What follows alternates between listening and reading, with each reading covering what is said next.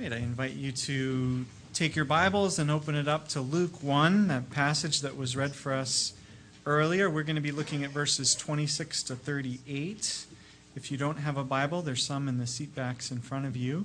You could find one there, and if you're using that Bible, check page 723, because I believe that's where you'll find Luke chapter 1. We're going to be in Luke for the rest of this year and well into next year, following the, the story of Jesus as told by Luke. So, in this passage this morning, often called the Annunciation, um, which tells the story of the angel coming to Mary, um, my thought is that if this passage describes the true meaning of Christmas, then it makes you wonder if Christmas ever really came. Now, I'm not questioning whether the Virgin Mary really had a little baby named Jesus. There are plenty of people who do doubt that Mary was really a virgin, and, and a few who even doubt whether a man named Jesus actually lived. But, but those claims of a historical Jesus and a virgin birth, exceptional as they are, pale, I think, in audacity compared to the other amazing Christmas claims made in this passage. I'm thinking especially of verses 32 and 33, the promises and the claims that the angel makes about Jesus to Mary. And when you add up all these claims, you have to wonder if Christmas ever really came.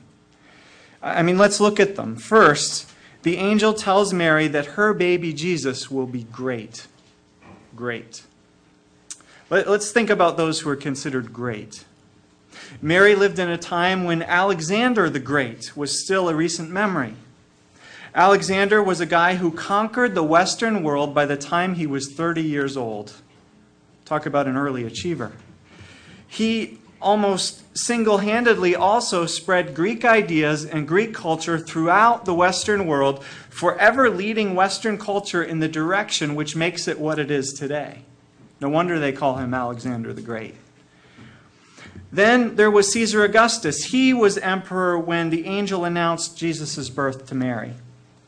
This Caesar was great. He was ruler of the entire Western world. He was author of the Pax Romana, the Peace of Rome. Augustus was so great that they commonly referred to him as the divine Savior who has brought peace to the world. And who is great today? Bill Gates, Warren Buffett, Sam Walton, uh, Mariano Rivera, uh, the U.S. presidents, other heads of state. They have money, they have power, they are famous, they have notoriety. But the baby born to Mary, well, he never had much money. He never founded a business or ran a country or conquered an empire. He never broke any world records. He in most of the history books hardly gets a mention. But the angel said he would be great. It makes you wonder if Christmas really came. Next, the angel tells Mary that her son will be called Son of the Most High. Now, this was a title given to Hebrew kings. For example, in 2 Samuel 7:14, and you, uh, if you have your Bible, you might want to look there and keep a finger in there. We'll be looking there a little bit later as well 2 samuel 7.14 if you can find that in a hurry. In that passage god promises king david that he was going to have a son who would be the future king of israel. And um, god said to david there i will be his father and he will be my son. To be god's son to be uh, the son of the most high the most high's son for the Hebrew people meant to be the one whom God anointed and approved to be king over God's people, Israel. But last time I checked, when Jesus got to Jerusalem, Israel's capital city, instead of accepting him as their king, they crucified him. They dressed him up like a king in royal robes and a crown of thorns as a cruel joke. And then they nailed him to a cross, Jesus never got to be king. Now, I know, I know what you're thinking, but Jesus is a spiritual king. He, he reigns in heaven, he, he rules in our hearts, but, but what does that really mean? And does that really do justice to what the angel is promising Mary here? I mean, look at what the angel promises next that God will give Mary's son the throne of his father David. Now, that sounds pretty concrete and down to earth to me. David had a throne. It was made of gold or fine stone or whatever they made it of, and it was in a palace in Jerusalem, and David reigned on it. David had armies. David had regional administrators. David had a real kingdom, just like Alexander the Great, just like Caesar Augustus. Did Jesus ever have that? I mean, when, when David was your king, if the enemies attacked you, David would come out with a real army and, and protect you. And if someone did you wrong, you could go to Jerusalem to state your case, and David or one of his officials would hear your case and give you justice. David was, was a real king, and the angel promises Mary here that her son would sit on David's throne. But Jesus never had a kingdom like that. Sure, we can say he's a spiritual king, that he reigns in our hearts, uh, the hearts of his followers, but that doesn't seem so real or helpful when extremists blow up your church. Or your government uses chem- chemical weapons on, on its people. Or the economy goes all berserk. Or your government causes you to lose your health care. The angel seems to be promising Mary here a real, hands on, helpful king a protector, a liberator, one to right wrongs and to provide justice. It makes you wonder if Christmas ever really came. Finally, the angel promises Mary that her son will reign over Jacob's descendants, God's people, forever, and that his kingdom will never end. Forever. Never end. That's a mighty long time. That's a strong, stable kingdom. That's a king who's drinking from the fountain of youth or something better. Where is this king who is supposed to reign forever? When did or does his reign begin? Well, as we grapple with these questions, it's helpful to realize that all the promises that the angel is making to Mary here are allusions to Old Testament prophecies. I already mentioned the promise um, from 2 Samuel 7:14. If you still have your finger there, uh, look up two verses earlier in verses 12 and 13 of 2 Samuel 7, where God goes on to promise David, I will raise up your offspring to succeed you, and I will establish, in verse 13, the throne of his kingdom forever. And then think also, uh, Isaiah 9, verse 7 is another such promise, and a lot of us know it. It's read often during this time of year. There, Isaiah prophesies of the greatness of his government and peace, there will be no end. He will reign on David's throne and over his kingdom, establishing and upholding it with justice and righteousness from that time on and forever. Sounds like a real earthly kingdom to me. And I'm sure it did to Mary, too. Does it make you wonder if Christmas ever really came? This all reminds me of a, a song lyric, as so many things do, uh, by U2's Bono. Um, he, he's reflecting on the biblical Christmas promise that Christ would come to be king and would bring peace on earth, as that Isaiah verse said. And, and he complains, We hear it every Christmas time, but hope and history won't rhyme. So, what's it worth, this peace on earth? Because there isn't peace on earth, is there? The hungry are not fed, the naked are not clothed, the oppressed do not get justice, the wicked are not restrained, the righteous do not always get rewarded. It makes you wonder if Christmas really came.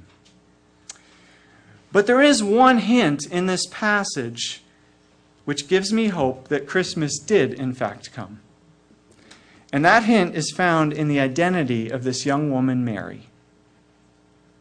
You know, we're so familiar with the Virgin Mary, with her serene look and the soft, airbrushed hallmark glow around her, that it's easy to forget who this girl really was.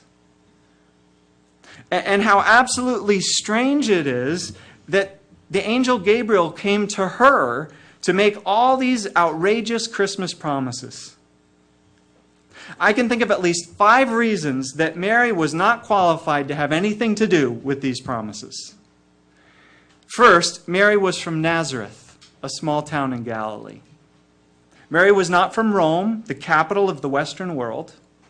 Mary was not from Ephesus or Alexandria or another important city in the world at that time. Mary wasn't even from Jerusalem, the religious capital of the Jews, where God's temple stood and where David's throne sat empty. No, Mary was from nowhere important, from a small town out in the country. and she wasn't even from a respectable small town. In the Gospel of John, when a guy named Nathanael heard that Jesus was from Nazareth, his immediate reaction was Nazareth? Can anything good come from Nazareth? You see, not only was Nazareth nowheresville, not only did it have a reputation for being on the wrong side of the tracks, but it was from Galilee, which was often called at that time Galilee of the Gentiles, as it is in Isaiah 9 if you read that whole chapter. Galilee of the Gentiles was a derogatory term. Because you see, lots of pagan, unclean Gentiles lived in Galilee. So much so that it got this name, this nickname. From a Jewish perspective, Galilee was like Sin City. It was a sleazy place full of the wrong kind of people. That's where Mary was from. That's where the angel had to go to find her. Second, Mary was female. Now, I realize that that's racist, and I'm not defending the people of that time, but that was their mentality back then. God, we're going to see, is about to change that. But as far as people back then were concerned, males were better and more important than females. Men held property, men had status, men had legal rights and standing. Meanwhile, single women were the property of their fathers until they got married and became the property of their husbands. So, in that culture, what everyone would want to know about this story is why is the angel even talking to Mary? He should be talking to her father. Mary was not anybody because she was female. Third, Mary was young. Based on the age that most Jewish girls got married at that time, scholars figured that she was probably 12 or 13 years old. She was a junior high girl. And in that culture, people valued age. A head of white hair was a crown of honor. Old people had experience. Old people had wisdom. Elders were valued. But Mary had none of this. An older woman in that culture at least had status and honor through her husband and through her role as a mother. But Mary at this point is a nobody. In the eyes of her culture, she's just a child waiting to become somebody. She has nothing to offer except to help her mom fetch firewood or water and cook the lentils. Fourth, Luke highlights what I've been saying further by, by telling us nothing about Mary's family or pedigree. In that culture, if Luke wanted us to think Mary was a somebody, despite her hometown and her gender and her age, he'd at least have told us what tribe she was from and who her father was. After all, Luke tells us those things about the other major characters thus far in the story. So far, if you read Luke 1, you see that we've met Elizabeth, who we've been told is a descendant of Aaron. She's of a priestly lineage. And we're told that Elizabeth is righteous. She keeps the law blamelessly, as does her husband. And she's married to Zechariah, who's also a descendant of Aaron and a priest from the division of Abijah. Now, all of this may not mean much to us, but for people back then, this was a serious pedigree. Zechariah and Elizabeth are somebodies, Luke is telling us. They have significant religious credentials. They are married, they are old, they are respected. Then we meet Joseph, to whom Mary will one day be married. And we learn that he's a descendant of David. He's got credentials too. He's from the royal family the, the family from whom one day God's king would come, in fact. Zechariah, Elizabeth, Joseph, they all have impeccable resumes. They've got credentials, but not Mary. Luke tells us nothing about her. No details, no background, no credentials. She's just some girl. Notice Luke doesn't even tell us if Mary is righteous. If she's from a family like Zechariah and Elizabeth who keep God's Torah, because not every uh, family in Galilee did, you can be sure. Luke doesn't tell us if Mary has a good heart or a noble character, which will make her a good mother for this future king. Now, we may assume all these things because we know God chose her to be the mother of his own son, and because the angel says she's highly favored. Highly favored. Let, us think about that phrase. We may assume that God favors Mary because of what a good person she is. But that's because we assume God doesn't like people or reward people unless they're really good. Because that's the way we tend to view and treat other people. But read your Bible. The Bible is full of God liking people and choosing people who are not model religious people, who are full of faults and shortcomings, and yet God favors them. That's called grace. It's kind of the way that God likes to work. And Luke doesn't give us any good reason that God should favor Mary. In contrast to the other characters in the story, Luke doesn't tell us that God uh, favors Mary because of where she grew up or who her family was or because she kept God's commands or because of her good heart. No, in fact, what Luke leaves us to conclude is that Mary is completely unqualified for the job. She's got nothing on her resume, no references. As far as Luke tells us, Mary is just some junior high girl from Nazareth. And yet God picks her, God favors her, and God assures her that God will give her everything that she needs. And God can do the same thing for you. Because as a, a speaker and writer uh, that I uh, once heard, Todd Wilson, I heard him say, Weakness is the address God shows up at. Isn't that good? Weakness is the address God shows up at. In Mary's case, she, she may be weak and unqualified, but God will give her continued favor, and God will be with her, he tells her, the angel tells her. And that's all she needs to raise God's son to be loved by God and to have God present with her. Now, to top it off, consider the fifth reason Mary's unqualified to have this child, and that is that she's a virgin, right? She has no way to get pregnant. And yet, what does the angel say? The Holy Spirit will come on you, and the power of the Most High will overshadow you. God's power will compensate for all of Mary's inabilities and shortcomings. God will create something where there is nothing. God will bring life out of death and emptiness. God will make possible what is impossible. What a promise. And it's only then, after Luke has highlighted Mary's inability and God's total provision, that we get a little insight into Mary's heart. She says, I am the Lord's servant. May your word to me be fulfilled.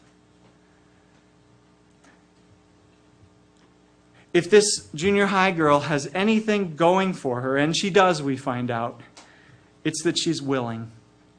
Willing to trust willing to be used, willing to submit to God's purposes. All right, so let's step back and consider the implications of all this and what it has to do with whether Christmas came. Well, God announces that He's bringing into the world His long awaited King, a great King who will rule as God's Son, who will rule on David's throne and have an unending kingdom. What a king, what a kingdom. It seems too good to be true. But who does God pick to bring this king into the world? Well, God picks a nobody, just some girl from the wrong part of town who has nothing to offer as far as we can tell, but who's willing to be used. That, I think, is the clue to understanding how it is that Christmas has actually come. Because the kingdom that this king came to bring is not the kind of kingdom we're expecting. It's not a high and mighty kingdom that can be judged in terms of power and money and fame. No, it's a kingdom for the likes of Mary. It's a kingdom for those from the wrong zip codes who have the wrong last names. A kingdom for the overlooked. A kingdom for the unqualified. It's an upside down kingdom, and that's why it's hard to see that it has really come, that Jesus really is a great king, that Jesus really is the one God chose to rule over God's people and to sit on David's throne and rule over a kingdom which will never end. Do you hear, though, that this is a real kingdom? Not just a metaphor, not just a, a, a wistful spiritual feeling in our hearts. Listen again to Isaiah's words of the greatness of his government and peace there will be no end. And his or he will reign on David's throne and over his kingdom, establishing and upholding it with justice and righteousness from that time on and forever. This is a real kingdom. So why is there little so little evidence for it on Wall Street and Capitol Hill and in the UN and on the six o'clock news? Well, not so much because it's spiritual, as in it's misty and unreal, but rather because it's an upside down kingdom. It's a kingdom for people like Mary, a kingdom for the unlikely and the undeserving. Now, how can this be? How can a kingdom be so great and so expansive and so enduring when it's based on weakness and even obscurity? Well, because God loves to turn things upside down, to turn the wisdom of the wise to foolishness, to show the poverty of a life of riches and the richness of a life of poverty, to show the weakness of the powerful and the way that God's power can be made perfect in weakness. And all of this is very real in the world today if you have eyes to see. Sure, there's a, a, spiritual dimension to Christ's kingdom in the sense that Jesus, the King, is in heaven and is present with us only spiritually. But the fact that our King is, is present in another place and not here does not make his kingdom any less real any less than you are real and I am real, any less than our relationships are real and our choices are real and our efforts and actions for the kingdom are real.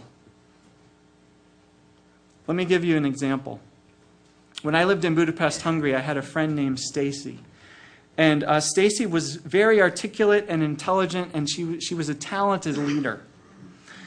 And my second year in Hungary, Stacy became the country director of the organization that we were with. And she did a great job. She organized great retreats for us teachers. She motivated the other leaders who were under her. And, and when problems or crises came up, she handled them with great wisdom. And, and everybody liked Stacy. But I'm, I'm not aware that she had any particular deep impact on anyone in a really personal sort of way until one day at a retreat. And this retreat happened the following year. By this time, Stacy was no longer living in, in uh, Hungary. She'd gone back to the U.S. because she'd been promoted to be the director of, of all the teaching programs that our organization had in Europe, throughout Europe.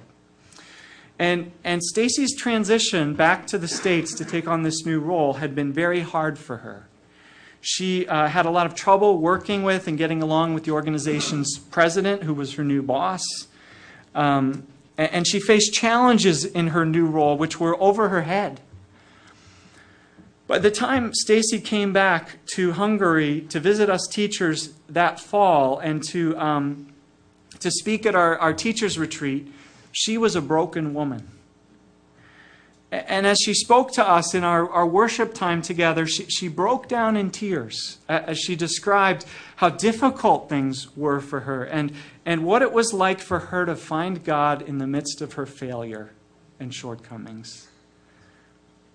And I don't remember many of the details of what she said that day, but I'll never forget the way her, her sobs and, and her stammering words pierced our hearts and how the Holy Spirit fell on our gathering in a palpable way that everyone felt. And, and how lives were changed that day. And people were moved to reconcile their relationships and, and to confess sins they'd been holding on to and to turn away from those sins. The king met us that day through Stacy's weakness. Jesus used Stacy in a way that he had never used her while she was strong. And the impact it had on the rest of us was very real. Because Christ's kingdom is real. Christmas has come after all. Because Christ is great. He is followed today by billions of people in every country of the world. And Christ is Son of the Most High. He has indeed been anointed by God as the real king over God's people.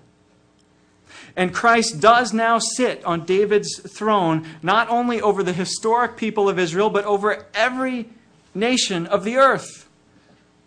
In every nation, there are communities of people who obey this king, who follow the leading of his spirit and carry out his commands and instructions. For example, they love their enemies. They forgive those who sin against them.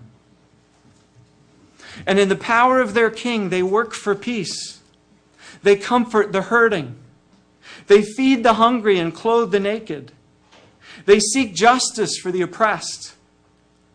They help captives be set free. And they proclaim the good news about their king. And as a result, lives are changed. And people are reconciled to God and people start to follow the king and to join his kingdom. And his kingdom will never end until it has overcome all other kingdoms. It is a real kingdom, but don't look for it in terms of the trappings of power or influence.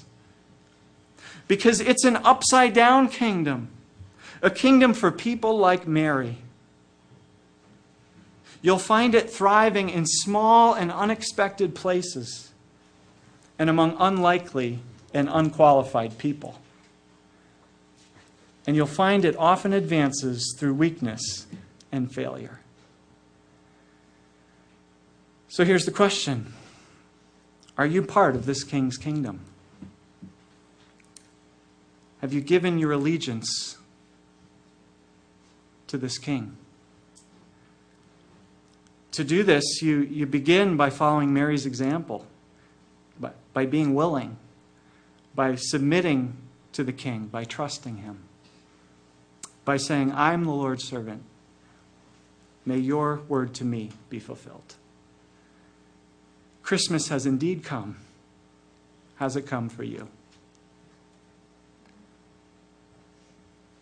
If you'd like prayer this morning, maybe because you're in a place of weakness and you need the King's kingdom in your life, or maybe because you want to tell Jesus this morning that you want to be part of his kingdom or, or recommit yourself to being part of his kingdom.